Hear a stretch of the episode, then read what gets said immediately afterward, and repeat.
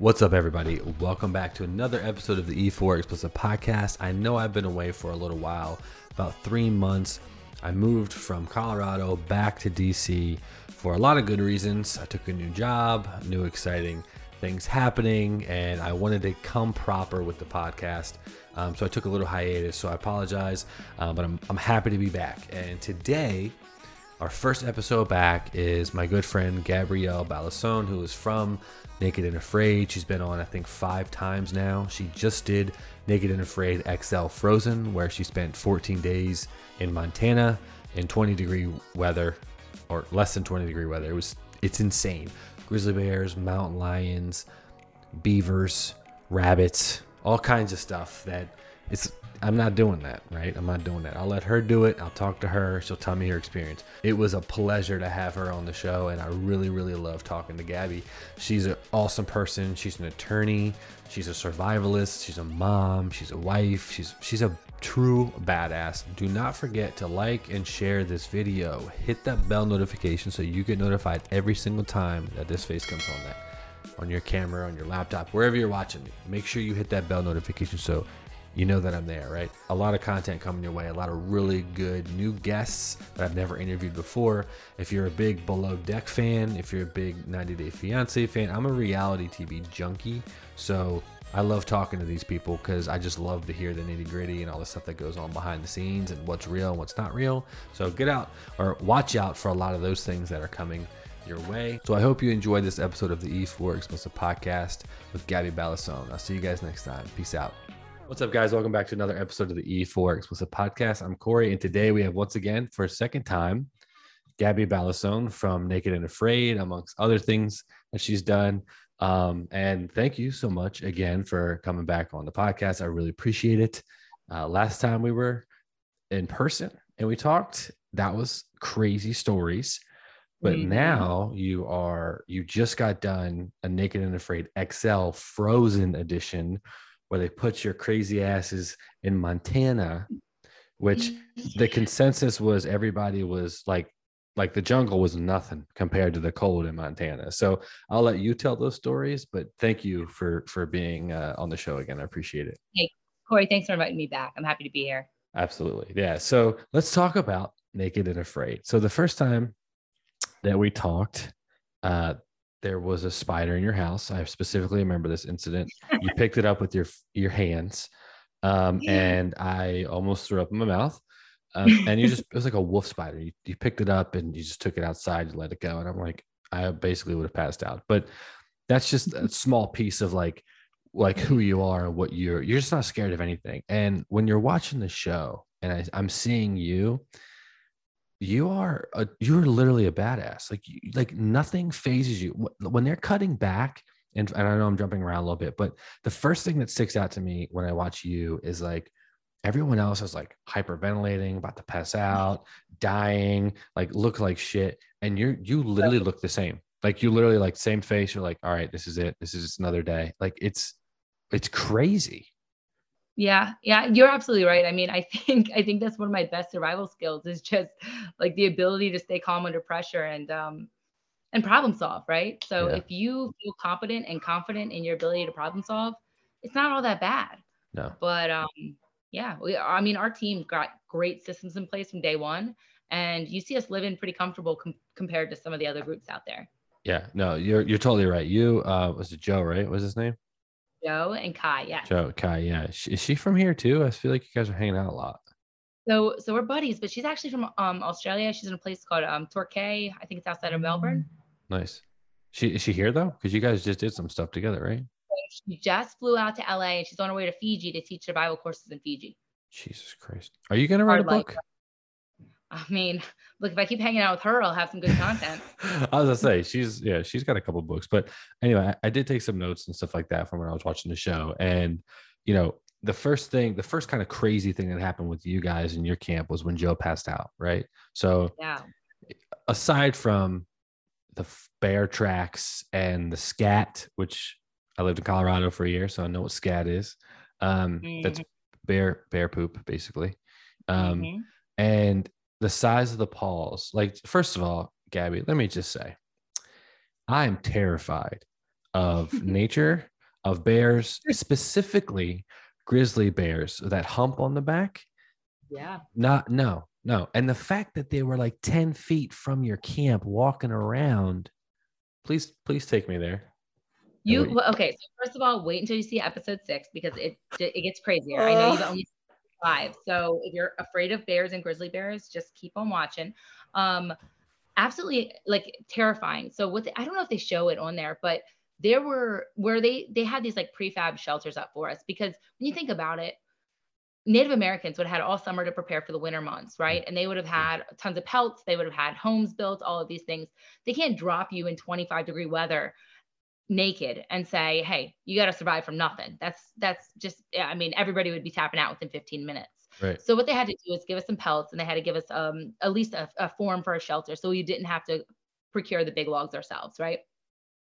But what they don't show is we had mountain lion tracks through the area where our shelter was, right by that rock. Um, like prints inside where the shelter was. Um, so that's terrifying because those suckers will sneak up on you and kill you before you even see them. Bro, that's crazy. so like that big because you guys had a good like the, like the wind was a killer. So you guys strategically had a nice camp where like half your the whole side of the, the camp was like covered by this rock, so the wind wasn't like penetrating you guys. So like you had tracks inside of your shelter. Yeah, and so with that, like that shelter location, look, it looks bomb. But those first like three days, the wind came from that valley where you see the frozen mm. lake, right? And it is like a wind tunnel. So we were in a place called Paradise Valley, Montana, just over um, like the northeastern gates of Yellowstone National Park. We were on an awesome farm. I'll tell you about that off camera. But um, it was the wind was whipping through there like crazy and it was coming from the direction of where the wood side of our shelter was not where the rock was. So it was a wind tunnel. We actually got there and they had the configuration laid out and we changed the entrance way so that we could build the debris on the other side because it just wouldn't have worked with where the wind was. We also made it smaller. Um, they don't really show it on there but we made it smaller so that we're not heating quite as large of an area. And then we just piled debris. I mean it was like four foot thick. Um, we had wow. full pines laying on that thing um, and that's the only way you can protect yourself. So that was pretty wild. Um, yeah. So I don't remember what the question was, but that it wasn't really a question. It was just me panicking about uh, mountain lion tracks. That's a. I saw a video the other day on TikTok of this guy who was hiking, and he's just walking and walking, and he like it was about to be at the end of the trailhead, and he turns around and he he knew that the, the mountain lion was there. The mountain lion was literally like looked like it was about to just jump him. And it's like that thing has probably been tracking him since he got into the park. Exactly. They're so fucking the about them. If you turn your back on them, they they look at you as prey. You're you're moving away from them. They're gonna ta- attack you just like they would a man, right? right? Um, if you stand and look at them and kind of like your body your body behavior doesn't doesn't match what they think you should be doing as prey, they're going to be thrown off. Just like a, a, house cat would be thrown off by a mouse saying stop, you know. Right, right. Um, so that that's like our only defense against those suckers other than having a fire going. Um, bears so before i went in um, the bears were starting to come out. Grizzlies you know everybody you know were chattering at the local bars. Oh did you hear there's grizzlies you know down here in this basin and that basin? And um, just wait for episode six. That's all i got to say. Gabby so so what do they tell you uh, because I, I think like okay all bears are they're terrifying right they're they, they, any bear could kill you no question but grizzly bears are just different. They like look through you. They they don't run and scurry for the most part. They like they're like, "Oh, okay, I'm going to eat you now." So like what kind of stuff do they prep you for or do they just let you kind of do, you know, that survivor score which I think is like a total like not real blind monkey at a dartboard, right? Yeah. Yeah. They're like, oh, they have this expertise and it just went down 25 points. And I'm like, what the fuck? But like, yeah, I'm like, well, that's not realistic. And, but like, are they giving you training? Are they giving you advice? Do you have bear spray in a bush around the corner? Like, what's up with that? So, none, so the, what I can say is when you have somebody there, um, at least our group had somebody with a sidearm. Um, the medic had a sidearm when he was there. So that's nice, but he's there for like, from like nine to five, right? And he's not with you. So if you were to be out, you know, hiking through a valley and stumble upon a bear, um, he's not going to be there to unload that sidearm on that bear. Um, the other thing is, I think I think the producers were carrying bear spray. We didn't have any bear spray. Um, I honestly, I, we we technically at night we get like a walkie-talkie bag where we have to phone in. Um, but I don't think there was any bear spray in the walkie-talkie bag, so we would have just been SOL. We just got eaten. Yeah, probably. Of course, they're right out of hibernation too. They're like super hungry. Yeah. You ever seen time. Grizzly Man? I haven't. Should I watch that? Oh my god, you've never seen Grizzly Man? I don't watch any TV or it's, movies. It's an old documentary. It's an old documentary. It's um, it's whoa, like it's uh, it's about this guy who would go to I believe yeah I think Alaska every year.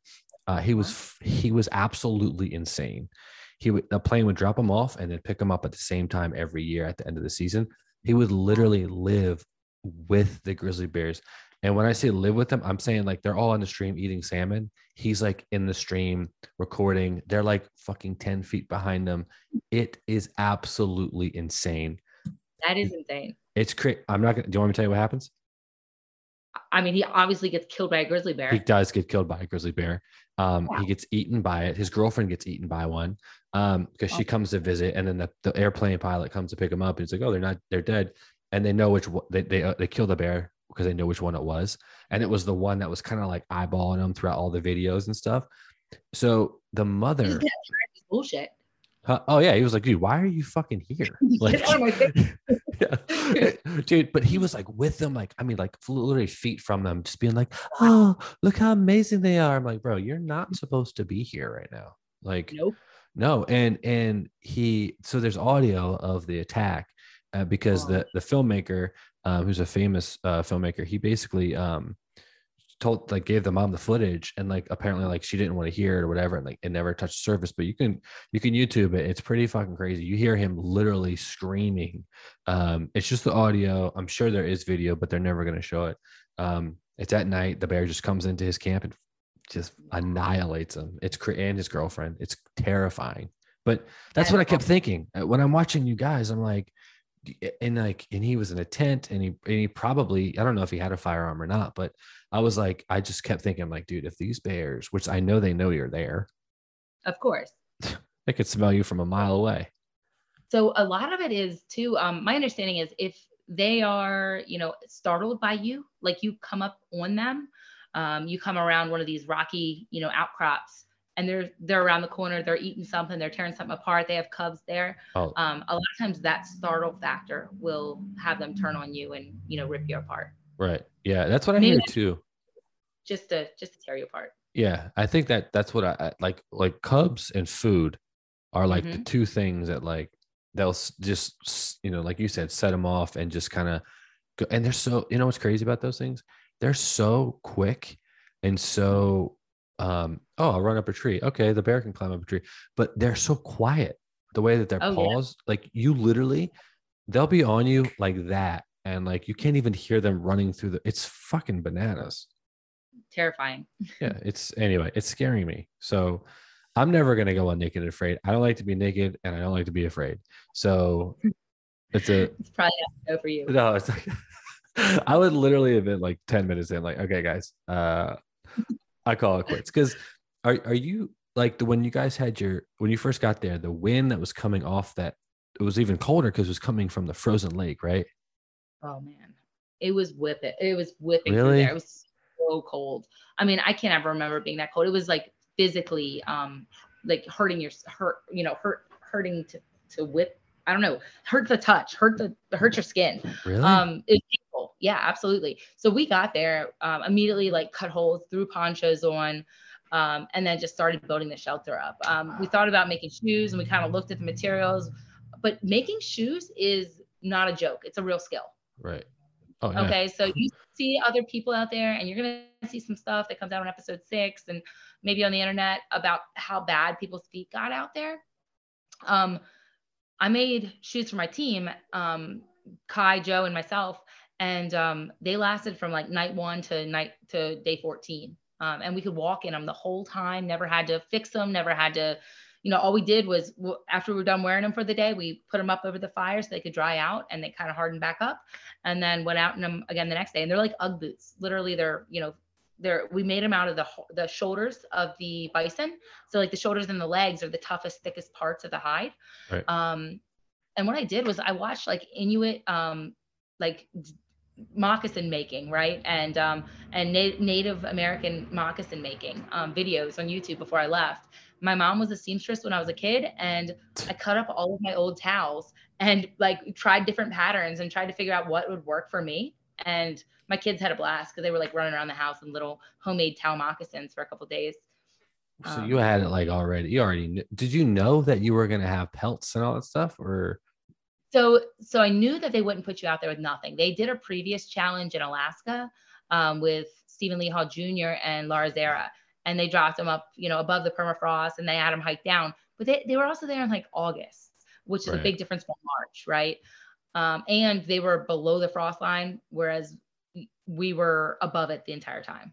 Wow, that's crazy that you were your mom was a seamstress. So like your skills, it's just funny. Like you're put in these situations and like skills that you probably would have never thought that you would use, you're coming into play in these situations. And it's like I would say like the things that I've seen you contribute to your team have been some of the more like kind of game changer things like you like shoes that last that long the entire right. like that's crazy yeah absolutely i think you know sometimes just having like a well-rounded skill base, not mm-hmm. necessarily being like like so I was out there with Kai. Kai literally wrote the book, book on survival, right? right? She wrote this beautiful survival guide. I have a copy right here. I can pull it over. But um basically um you know, having those skills is awesome.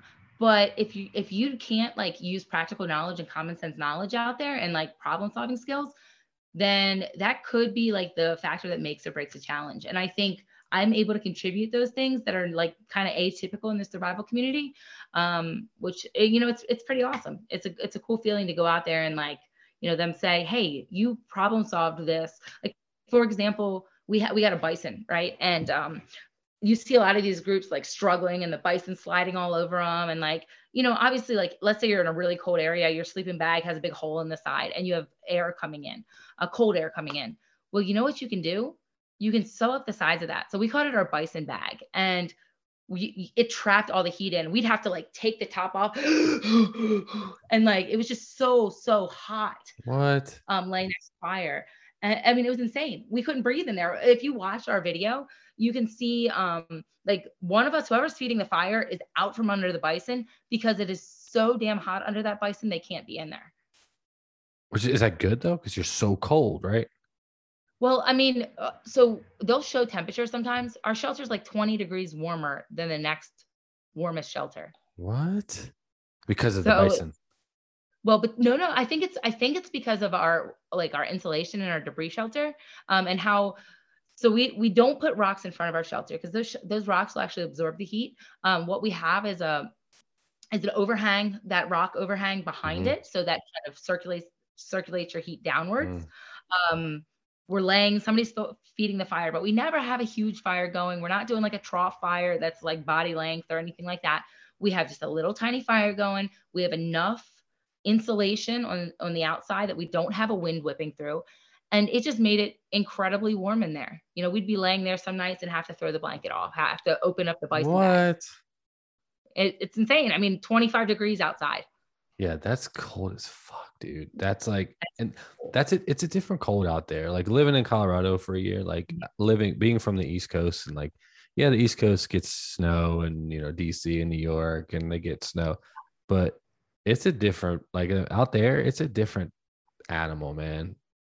Yeah, it it's is. so cold. Mm-hmm. That's it. That's all I wanted to say about that. so. It is so cold here. I mean, it, it's insane. Well, we we linger around right around freezing here. There, when I landed, it was like negative 18 or something in Bozeman. It was crazy cold. And we're like, well, we have five days, it better warm up. And it did. It was like, you know, right around 25, 20, 25 when we got inserted.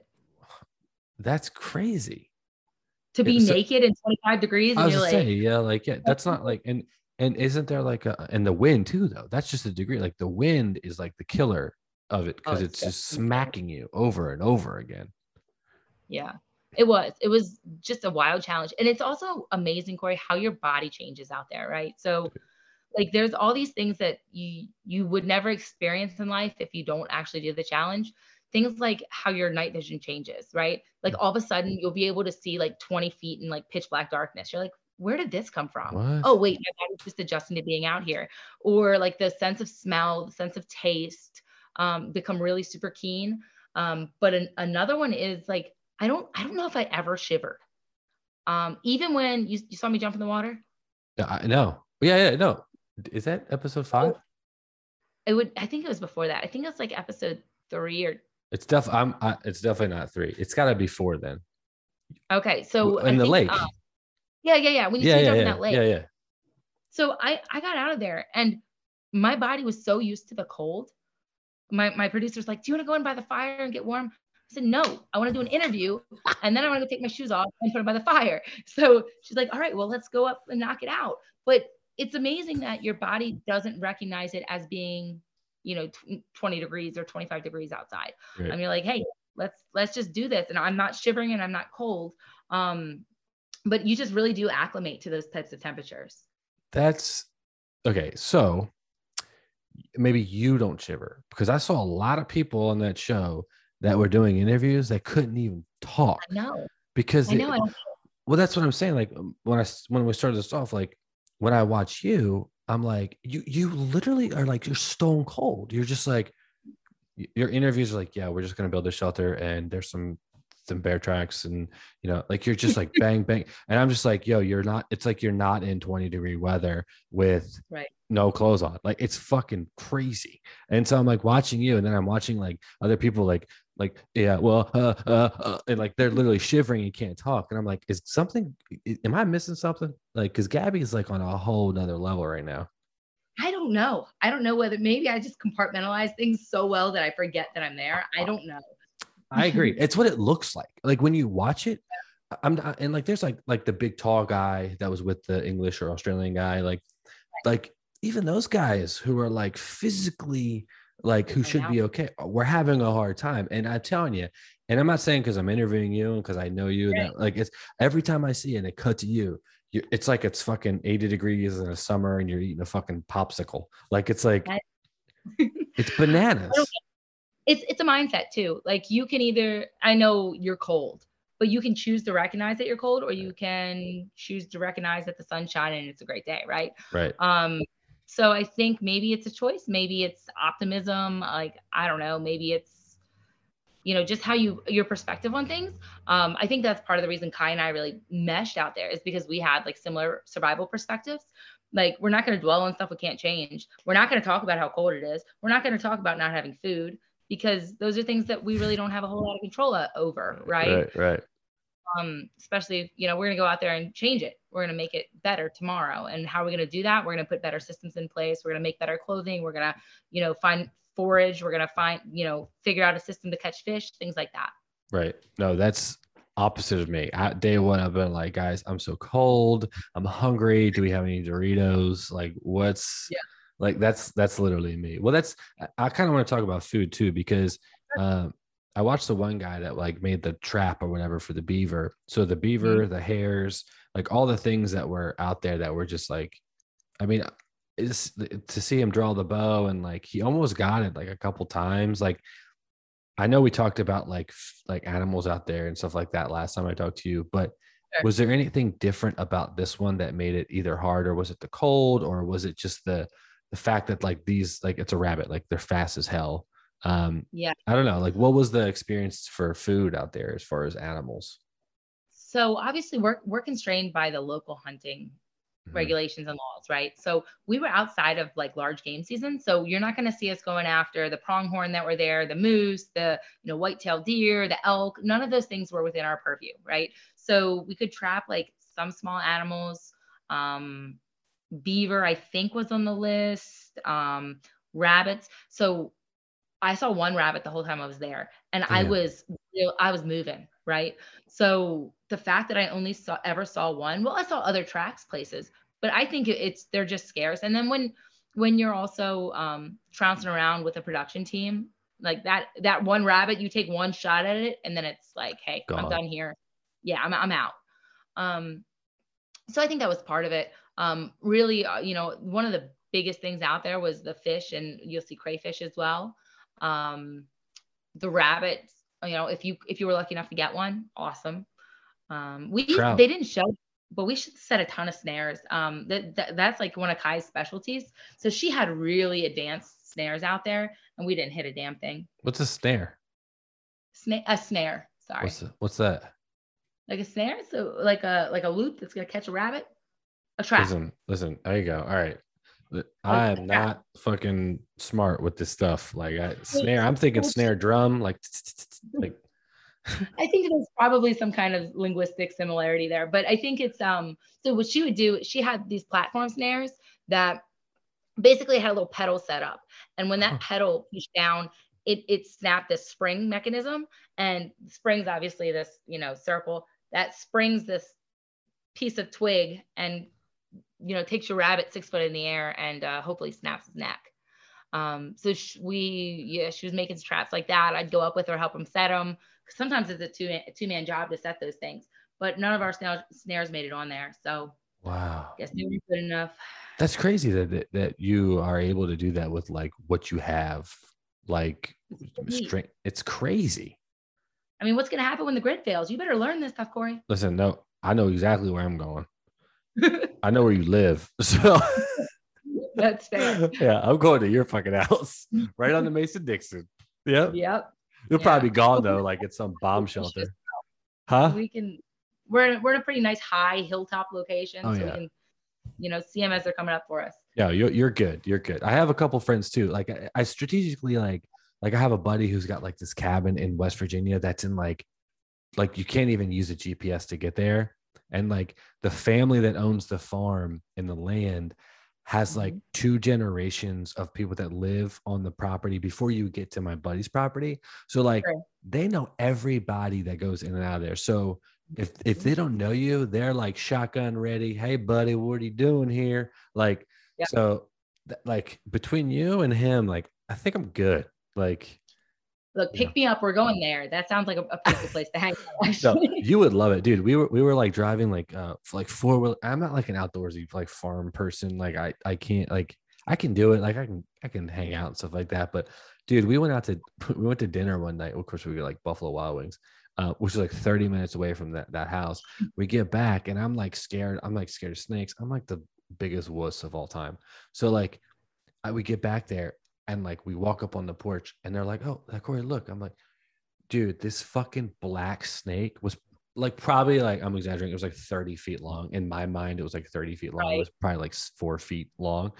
I it was it, it's too big. I was like, I literally we got to go. Like I'm not staying. I'm not sleeping here. Like if you think I'm sleeping here with the snake mm. outside, you're you're wrong. Like that, that's not happening. But it was really cool because like I, I like hiking. I like going out in nature and stuff like that.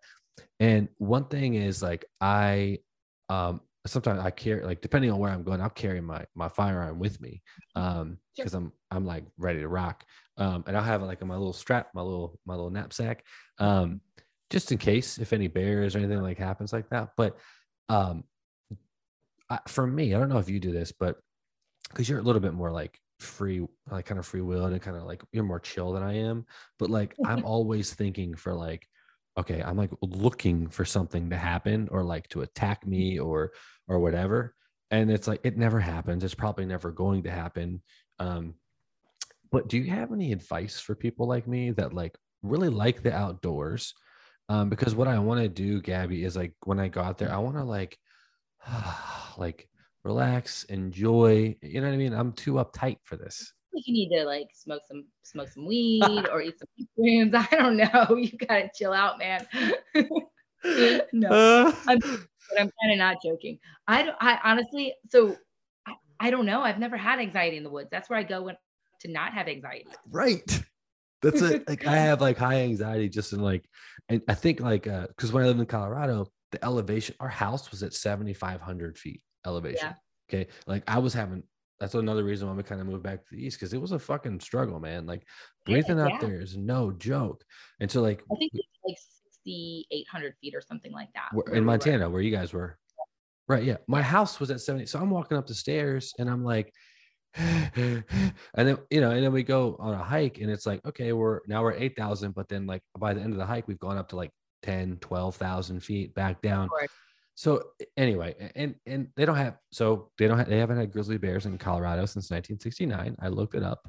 Um, I didn't I mean, it makes sense because I knew they weren't there now, but 1969 1969 was, was the last sighting of a wild grizzly bear in Colorado. Wow. But the black bears will still kill you. Like uh, two hours away from us in this uh, down south, where we were in the Colorado Springs, is where we lived. Uh, mm-hmm. A lady walked her dogs out and got eaten by a back by a, by a black bear. Uh, the dogs came back, but the, the bear had two cubs. So it was like awful luck, though. I mean, I can black bears are just relatively docile, at least right. compared to a right? Yeah. So that is she must have just set that bear off. Right. Yeah. I think it's like because it had cubs with it, and like the dogs might be. Yeah, that's what I think, and that's what I'm saying is like my biggest fear is is really is truly like a grizzly bear. I feel like I could like kind of scare a brown or a black bear away, but like a grizzly bear, man, it's just a different, different level. You know what I mean? I don't know. Yeah, I don't know though. I mean, I think I would rather get attacked by a grizzly bear because at least they're gonna do you in real quick. Like bear is kind of gonna play with you. you know, that's true. Quite as well. Yeah, that's true. Yeah, grizzly bear would just like completely annihilate you. That would yeah. suck. Like even think like see this is probably why though I get anxiety when I go in the woods because like I think as you get older and you know things can happen, you start right. to think about it. So I'm like, oh, I, like right. during COVID, me and Corinne, my fiance, we were like, oh, let, us take up hiking. This sounds great. And we go to Shenandoah Valley. It's like amazing and blah blah blah. But then I'm like, wait, like, uh, there's bears out here. There's mountain lions. Like we could get fucking eaten. Like there's Just crazy remember, people. so much more likely to get killed or maimed. I know. On the drive there. Okay. This is true. This is true. And maybe like, you know, in your own home or like there's there's a whole lot more dangerous places in the world than uh than the woods. No, you're right. I live in I live in Washington DC too now. I live downtown like in DC, so it's way more dangerous than the Shenandoah National Park, I can assure you. Yeah. So all right, well, that makes me feel a little better. Um let's talk about I always wanted to know like kind of uh, I don't know if you make it all the way through. I haven't finished this the thing. I'm assuming you do because you're you're you. Um, what's your first meal when you get back? Like, are you out there craving like a T-bone steak and potatoes, or like w- like what's what are you thinking about while you're out there? And then what was your first meal when you got back? So I'm gonna give you a spoiler here because you haven't seen episode six, but the rest of the world kind of they have. They, so, they're on it, yeah. So I can say this. Um, it was really odd because there are four different groups out there. They took they take your orders, you know, like a couple days before you get to the extraction point, right? And so the production says, looks like you're gonna make it, you know, let me write down what you're interested in. And then they go grocery shopping for that. Well, it's odd because all four groups kind of craved the same things. Um, so it's kind of maybe physio- physiological, those cravings that we have. We wanted high fat items. Picture avocados, guacamole, um, meats like like fatty meats like salami and pepperoni and what? prosciutto and like uh cheeses and cheese sauce and nachos and some people wanted um salty things so obviously when you're in nature you don't have a whole lot of salt intake mm-hmm. and it actually will throw off your electrolyte balance um, especially if you're somebody that's like used to a, a lot of salt going out there your body like processes it all out and then all of a sudden bam no salt i actually had a problem with that when i came back from my first one but like you'll see people like want cup of noodles because they want that saltiness. Um, crackers. Um, what else? A lot of chips. Um, yeah, I guess those were the big things. And then as soon as we got out, we wanted protein too. We wanted like, you know, two filet mignons and whatever, T-bone. And they give they give you anything you want. They're pretty good. Yeah, they they try and accommodate us. Is this not a eh. competition, right? For money, is it? Correct. It's not a competition for money. This, I think that's like one of the coolest things about this show is that we do it because we love it, not for the money, because honestly, the money sucks. Oh, for sure. Yeah, no, they're not gonna like, but I think of like, why don't you do like Survivor or something? You would fucking kill on that show. I, you know, I'm, I grew up as a Survivor fan. My dad and I watched from like the time I was when did it come out. I was like probably 12 years old or something. Right. Um, so I always thought it was really really cool. And then I saw Naked, and uh, I was like, whoa, this is like next level survivor. I could do this. And I applied for it. But there's a lot of behind the scenes, I think like non solicitation agreements. Hmm. So I know for a fact that um, Naked and um, Naked and Alone, History Channels alone, have a non compete agreement. Um, they can't solicit each other's, you know, cast members. So it's not even worth applying for that one. Um, but because that's a badass show. I don't know if you've ever seen it, but it's really fun to watch. Those people set up, you know, set up to camp there for hundred days. That's hundred days. That show. Hundred days. Bro, fuck no. no, no, no, no. Hold on, hold on. I'm lying to you. I don't think anybody's made it to the hundred.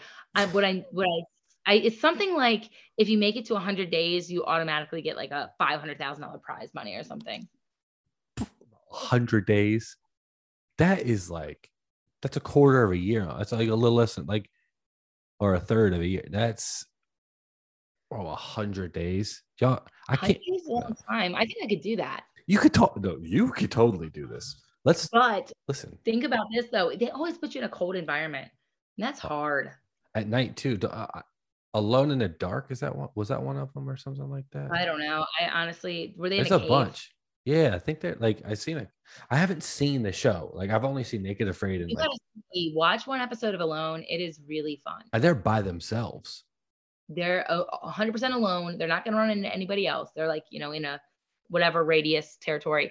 Um, I think they film themselves, but it's pretty cool because they pop up with some like really cool facts. Um, but here's the thing so it's a competition show. So whoever outlasts the other participants, mm-hmm. um, they win. They get the prize money at the end. So how what a mind game it must be to be out there and think, wow, there's some other jerk out here that's gonna stay for like, you know, they they can live out here. They might live, they might stay out here for three years. Right. So am am I willing to be away from my family to beat this other person out for that length of time? And I think that's the like the mind struggle you you probably have to face. Do you know? Do they tell you? Do they know? Like, okay, there's five people out here. Do they tell you when people are eliminated? I don't think so. So I I don't watch a whole lot of TV, but I've seen like just a couple episodes here or there, and uh, I don't think they tell you. I think you you're just staying until you're the last person. That's like like a mind. Like you're right. Like that would just because you're waiting for the other person. person. It would be like impossible. Yeah. Um, but I think I, if I could take my family with me and I could subject them all to the freezing cold. yeah, right. Things would be all right.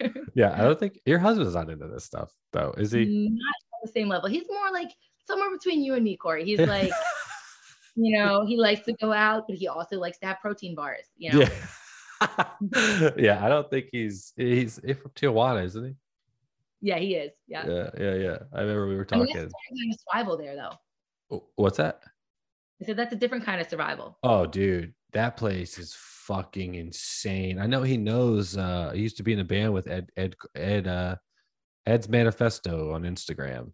Um, yeah, yeah, I remember him telling me that, and I was like, "Holy yeah. shit!" I was, I've been trying to get Ed on forever.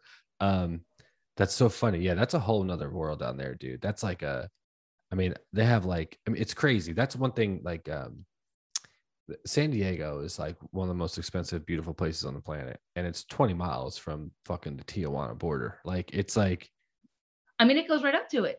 I mean, yeah, one time, you know, you, the, if you look at the metro, it's split in half, and the bottom half of the circle is TJ, and the top half is San Diego, and it's, it's crazy. It's insane. And, and one side is literally like a fucking war zone, basically. Right it's, now, it is too. Have you seen the news recently? It's so bad. They yeah. have like burning cars, like blockading people from coming and going. Like the cartels were really taking over. Yeah, yeah. I think somebody high profile got arrested, and all hell has broken loose down there right now. Did he visit? My brother-in-law's down there, and they're like subject to curfews and all kinds of stuff. That's so scary, man. And there's no laws down there. They don't. It's not. It's lawless. Yeah. But it's just crazy because you're like, this place you drive you know go through la jolla and you're like oh my god it's so amazing. And you're like literally 30 minutes south there's people fucking getting you know their hands chopped off by machete. It's fucking it's crazy dude. It's it insane. But and here you are outside in the wilderness naked and afraid. Jesus christ. Um let me ask you what's like okay so when they fly you in and they take you to the place we talked about this a little bit before but kind of like what's going through your head? I feel like you don't have any, there's no like shame in anyone's game. They know why they're there. The name of the title is Naked and Afraid, obviously. So, like, what's like your mindset when you're like having to do that in front of people that you've never met? What, like the getting undressed part? Yeah. Yeah. Um, so the first time I did it, I didn't know if I'd be able to get undressed. And then the, you know, within like somebody asked us the other day, I think it takes like 12 minutes for you to forget that you're naked and not care anymore because you're you know you have so many other priorities and you're like look i have exactly like four hours and 15 minutes before the sun goes down. So uh, right now i don't care that i'm naked and i'm going to start stacking debris and i'm going to start building a shelter and i'm going to strike a fire up. And like you have all of these priorities. And it really is amazing because like a survival brain comes out the survival mentality comes out and you start just you know whipping up all these things that you're going to do and, and trying to survive out there um, so you forget about being naked real quick. And then I think like the second and then the third and the fourth time. And now, you know, I don't care anymore. Um, this time will be different because I'm like, get these clothes off. And then how fast can we get down this hill? And right. no, we're not taking cuts. Like we're just going. Um, but yeah, I, I don't think about it anymore. I don't care. I like, you know, I'm probably the closest I've ever been to being a nudist because honestly, I don't care. I've yeah. spent 96 days naked in the wilderness and you know it is what it is at this point damn where's the craziest uh, now that you've done this what's the craziest place that you've done it who craziest um well, okay what was the hardest Ooh, man, they're all hard for different reasons. So it makes it hard. Uh, like it's it's a hard thing to like evaluate. Sure. Um, Africa was hard because I went like 14 days eating like six like baby frogs and 2 mm-hmm. potatoes. So that's a really long time to be starving. Um, I lost like 25 pounds in 15 days or 14 days rather. Um, that, that was pretty extreme. And it was also pretty cold. My partner tapped out. So you got the sleep deprivation working against you. So that was hard. The Mississippi bugs, that's also hard. And like, you know, I have my whole family's military, but I don't have, I'm not embarrassed to say, like, I have mosquito PTSD. Right. Um, like I, the first mosquito comes out and they like look at me, I, I start shaking and I run for my deep pan and it's horrible. I hate mosquitoes now. I'll never go to Mississippi. Yeah. You know, so bad. But th- this one wasn't the worst? The hardest? No, this is probably my easiest challenge. What? Are you serious? No, I, I'm lying. The Philippines was was kind of like living in paradise, but um, there were some really hard parts. The first beach we were on in the Philippines was very difficult. We had a lot of like really difficult changes in location where we're like migrating basically through different parts of this ecosystem. Right. And the you know we had hikes that were like six and seven miles, and we're like 35 days into a challenge. Things like that were difficult, but um, I still think this was my easiest challenge. Wow. That's yeah. Uh, because like, you you kind of carry yourself in every in every time every challenge you do the same way. Like this, what I saw yeah. was like how you always are. So that's interesting that you said that because it looked like it was easy for you. It really did. I had a good mindset going out into this one. Yeah, you were ready. And, yeah, I was ready. And honestly, when I got the call about this, I thought to myself, so this guy called Peter Higgins, he's like the casting director. And he, when he wants you to come do a show, he just p- calls you and says, Hey, can you come do this one? I got, we got a really cool concept. I'm like, all right, shoot, tell me what it's about. And, um, you know, he explained the concept. And I was like, oh, this sounds horrible. I don't even like walking to my car in the cold weather. I hate the cold. And um, then I thought about it and I was like, you know what? This is a real challenge. And I think after you've done a couple of these, what you want is like the high you get from the challenge, right? It's like you you you keep searching and keep like just going back for more because it tests you and it puts you outside of your comfort zone and you realize that that's where you grow as an individual and that's you know it's those experiences that make you a better person so that's what I go for. And when he said it's going to be like 20 degrees when you get there, I'm like, hmm, I hate being cold. So let's go do it. Right. Um, because I think this is going to be a real challenge for me. And the crazy part was I got out there and I was freezing. I was like hating life those first couple days, even in like my little North Face jacket. And then it's like, take, you know, you strip down, you take this off, and you're like, I can do this. It's yeah. all right. And you know, you take that same mentality. I think that's like the mark of a really like ex, like seasoned like somebody that's a good survivalist is it doesn't matter. You blindfold me and you drop me anywhere. And you know you give me give me two items um because there's certain things that are really difficult to get going. Um you know depending on where you're at you know that those items would would be different. But drop drop you anywhere and if you can survive that's you know you really have made it. Right. Um, i think that's why i love kai so much is that she is so practiced. Like for, for 20 years, she's been living it. um, just right. practicing survival techniques, reading every book in the in the industry, um, you know, traveling all around the world. She's been to Amazon like five times to survive. Bro. Um, yeah, I mean, how badass, right? Um, yeah. I can no. Like, I fact no what like I just feel like I like that's though that's badass like I'm not badass like I'm not like uh I, you would have to pay me and even then I'm like, listen, Corey, you got a free trip to the Amazon. You want to go? Hell no, no, no. My my buddy got his uh his black belt in jujitsu a couple mm-hmm. years back, and he's like he's like an okay. owner in one of the, he owns a bunch of schools in Maryland. Um, yeah, and he got it in, and he was going in to Brazil to get it because it's like yeah. what's where his master is. And he literally asked me, "Say, hey, bro, free trip to Brazil. It's gonna be amazing. I just want you to kind of like film because I do film and stuff." He's like, "Oh yeah, of course." film my experience. I was like, I'm sorry, bro. I'm not going to Brazil. Like, and because I I didn't know what to expect, and like I, every time someone's offered me a position like this, it's like I did this. I went to Africa one time. Um, right. I did a documentary. It was great. Like I was living like, but I went to Sierra Leone, which is like one of the poorest uh-huh. countries on the planet, and right. it was a culture shock. And I was like, I, I knew I was taken care of because it was kind of like it's I was doing a it was for a university, so I knew I was like in a in a legit situation.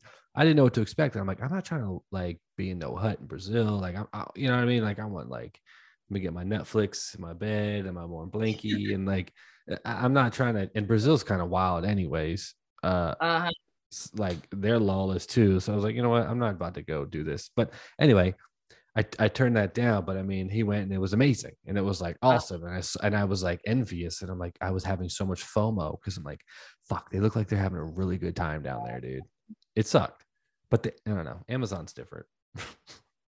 well, uh, yeah, yeah, I'm, I would die for it. I mean, I've never been to South America and it's when people ask like, where would you want to do another challenge? That's definitely the top of my list. I want to see the Amazon so bad. I want to survive there. Right. Um, but Africa is always at the top too because Africa, well, first of all, every part of Africa is a little bit different. Mm-hmm. Um, and I've only ever been in like the Eastern Cape of South Africa, but I, w- I definitely want to explore.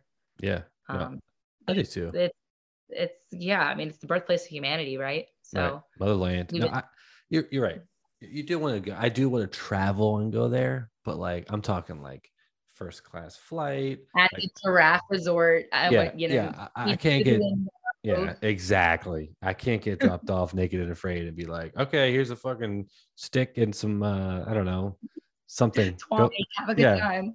yeah, I'll I'll figure a way to do something with it. But um two more questions, I'll let you go. One, how is what's the process for you and your husband to discuss this? You get a call from the producer and you're like, hey, yeah. I'm gonna go to this place in Montana for 14 days. It was a short one, I think. Yeah, um, that is short. So short good. for you. So it's like, mm-hmm. how was that, and how does it affect your like your home life? So I, I mean, I honestly get one of these calls. I don't know, three times a year. Wow. Um. So at this point, it's like, babe, they're they're calling. They're calling. Can I take the call? Yeah. And then he's like, Yeah, hear what they have to say. And then I talk to him, and then he says. All right, so tell me what they want. I'm like, well, they want 60 days in Louisiana. Are you interested? And he's like, oh, well, I know how happy it makes you. So I guess you can go. And then I like scramble around and like try and figure out whether I can do it, whether I can't do it. My work is usually like, mm you got other things to do. Like we pay you a good salary. But um, so 14 days is like my sweet spot because I can say, you guys, I got plenty of PTO and uh, I'll work weekends right. when I get back and um, they're like all right well we can't do anything about it you know so um, but no my husband like the first one actually we weren't together yet we we had a little boy at the time but he was living on the other side of the of the country and we were trying to work things out but long distance was really hard at the time so i just started law school and like things were crazy so i did number one without his permission um or blessing or or even his his acknowledgement yeah. and number and then he actually moved himself out to Maryland while I was on my first challenge, which is oh, wow. pretty crazy. Yeah. But um, he came to take care of our, our little boy because he was like visiting, you know, every couple weeks. He came out, quit his job on on his way here, and he started applying for jobs while I was gone. And um, took a job uh, like he interviewed like two days after I got back from Africa on my first challenge, and he's been here ever since. So I think that's like I don't know seven ish years ago. Wow. Um, yeah, so that's you know that's our our love story is based on Naked and Afraid. Um, so, so who knows crazy. if ever like if anything ever would have worked out if I didn't say, hey, by the way, you need to come take your take care of your son so that's I can true. That's um, true. Yeah. Thank you, yeah. Naked and Afraid. Yeah, it worked out for everybody. Now we have three beautiful little boys. Yeah. And um, so things worked out well. And um, yeah. So and also after I came back from that first one, and then the second one happened obviously there's like a, a period of anxiety when you know you're taking care of three kids by yourself or you know your your wife's about to be naked on television mm-hmm. and how is that going to be received and how that how is the edit going to make her look and all of those things like there's anxiety involved. But he also realizes like what a transformative experience it is for me. And he you know i think it's really important that in a relationship in a partnership that we support whatever the other person's interests are. So my husband's a musician and you know i would never say you can't you can't play in a band anymore. It's really cutting into our our time right, right. no if if being a musician makes you feel alive and that is your passion in life please be a musician. And if being a survivalist or even a made for tv survivalist uh, or traveling the world or doing whatever my hopes dreams and aspirations are if that's what makes me happy he's 100% behind that. So i think it's it works out for both of us. That's awesome. That's that's that's what you need you know you know if God forbid, man. I, and like, I know there's probably other couples out there who knows that are like, I hate when their other, you know, their significant others out doing this and stuff like that. But that's pretty cool that you guys have that kind of relationship. And that's funny that Naked and Afraid basically like kind of forced it. Yeah. They like forced him to come. That's crazy. Well, how does like, uh, last question, I'll let you get out of here. What's the, so you're an attorney. Mm-hmm which is crazy because I would never thought you were an attorney because like not that attorneys can't be survivalists, but you're just like it kind of makes sense actually. Uh because like you're a badass in the wild, so I'm pretty sure you're a badass in the courtroom or whatever uh, you're doing as an attorney. But how is right. the the the kind of will to continue and to do these these challenges over and over and over again has that helped you in in your like actual real day-to-day life so it's like a chicken before the egg thing, I think. So I'm a very goal oriented person. So if I set my mind is I am going to graduate on, you know, May 15th of 2017. Um, I'm not going to give up. I'm not going to quit. I'm going to, it doesn't matter if I'm getting two hours of sleep. I'm going to study for my exams. I'm going to, you know, I'm going to, you know, do, put all these pieces of the puzzle together. And, you know, I, I said it, I've said it before, but you know how do you eat an elephant right? It's it's one bite at a time. Right. and it's remembering you know every day we're taking bites we're trying to eat that whole elephant we're getting closer and closer to that finish line. I love that feeling personally and i love accomplishing goals. So you know being an attorney was a goal for me. Passing the bar was a goal for me. Hmm. every time i go out on a naked and afraid challenge the goal is the finish line. I'm not going to be taken out of there like aside from maybe on a stretcher right? So i'm not going to give up um, on any goal or aspiration that I really set my mind to. So to me, it's not necessarily that naked and afraid has helped me with like my legal career. What it what it is is I'm a person that loves those goals and loves like just accomplishing things. Um, so it doesn't matter what it is. You know, if I'm uh, right now like we've renovated my my farmhouse. I actually bought it from my dad, but it was mm-hmm. like an 1801 farmhouse.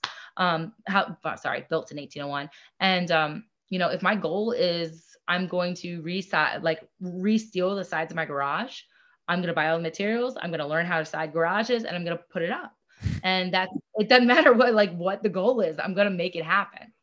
I um, bet you fucking will, dude. Like you're, dude, you're savage. You're definitely, oh my gosh. Well, then when I, when I need help with stuff, if I need help building a garage or going in the wilderness, Corey. You know where we're at. We're not that far anymore. We're not. No, I'm back. I'm back. No, you're and you're like in my neck of the woods too, like where I'm from. So like that's yeah. like I know exactly. I know I used to drive past your house all the time. Didn't even know it. Yeah. That's your dad's house? Yeah. You grew up in that house? Yes. I actually grew up in this house. I moved what? here in 1998. And then we rented it from him and then we eventually bought it from him maybe five years ago or something. Wow. Um, yeah and you know we're constantly doing work we just like fenced in like i don't know three more acres put in a big paddock put in a swimming pool, like, and we're all DIY. So that's like Holy my, shit.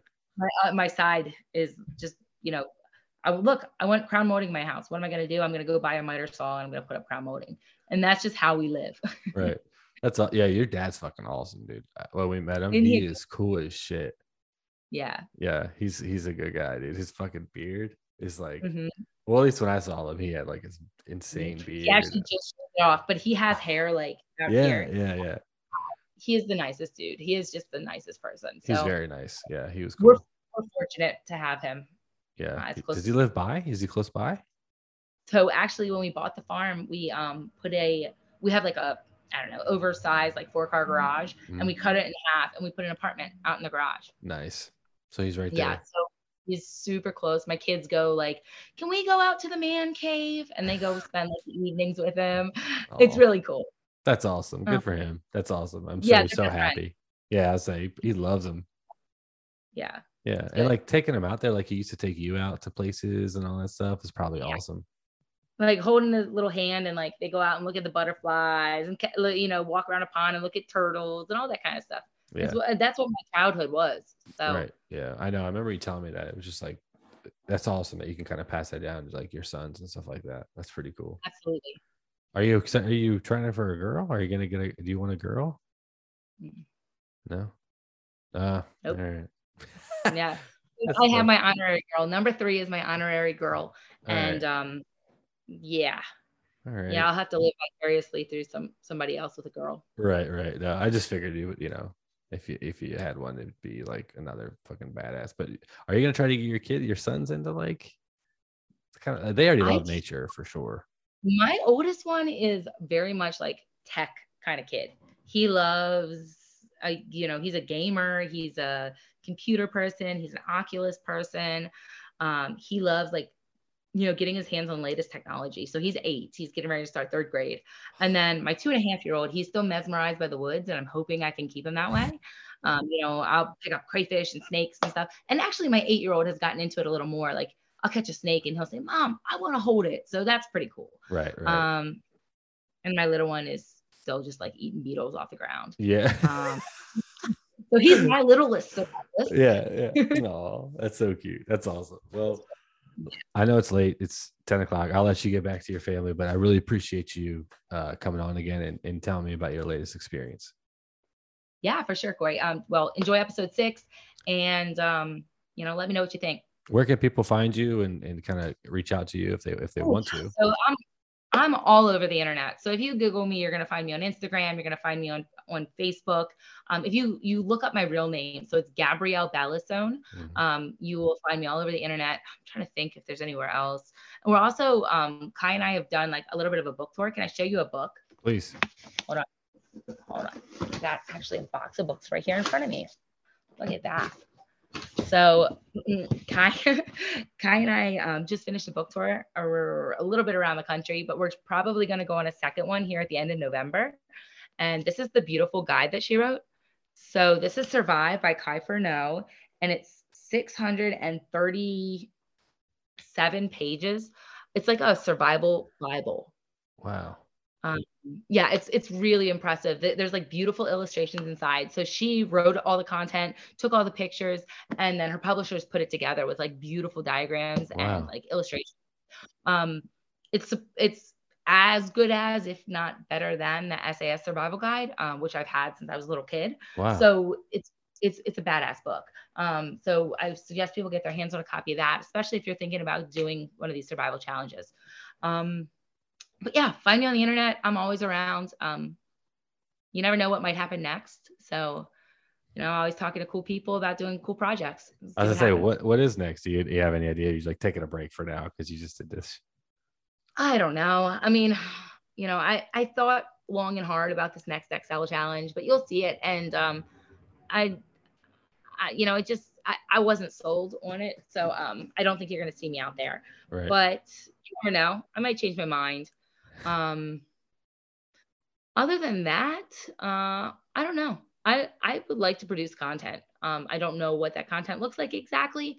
Um, but I think the world needs like more, more strong female role models, like doing things other than, you know, cooking and makeup.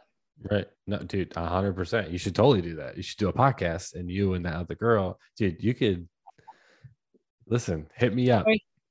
I gotta get some tips and tricks. You gotta yeah, tell me all about I got you. I got you. I got you. Definitely. And also I'll put uh, you know, all your links and everything in the bio. And then uh the link is you can get the book on Amazon, right? I think.